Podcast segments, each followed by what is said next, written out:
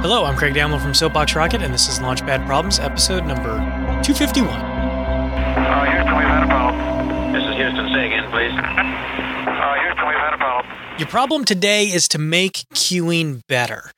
So, someone asked me the other day is how would you improve TSA?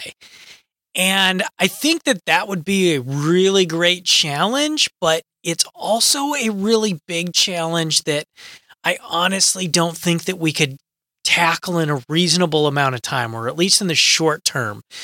So, and and the person asking me kind of pushed me on this is so okay, fine. How do you improve waiting in line for TSA? You know, do you add artwork? Do you, you know, add more information? What is it that you can do to improve waiting in line? Uh, in essence, what is it? And and you don't have to do the TSA. The TSA was where this project was born from. It's a good one because a lot of us have done it and and know the pain. And it might be one of the most painful. Maybe the second most painful is the DMV. But what I've noticed at the DMV is you tend not to wait in line. You tend to take a number and wait for your number. So that's their way of improving the line is taking a number. So there you go. There's your problem. How are you going to improve queuing?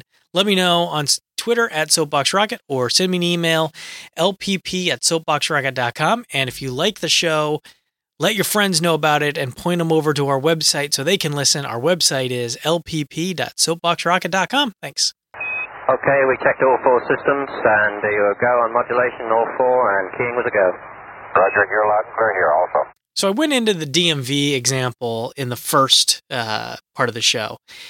And that's what I want you to do for the second part of this challenge is think about who has improved the queuing experience i guess. Let's that's probably the best way to describe this is it's it's an experience of waiting in line. Now the like i said the dmv gives you numbers instead. Uh they took maybe they stole that from the meat counter. Who knows?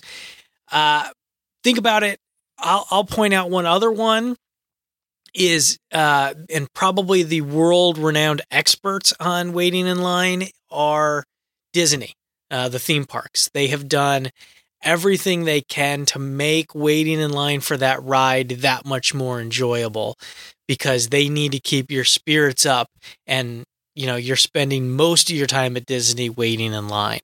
So let me know who you think are uh, some other line experts. Uh, let me know on Twitter at Soapbox Rocket or and or send me an email lpp at soapboxrocket.com. Thanks.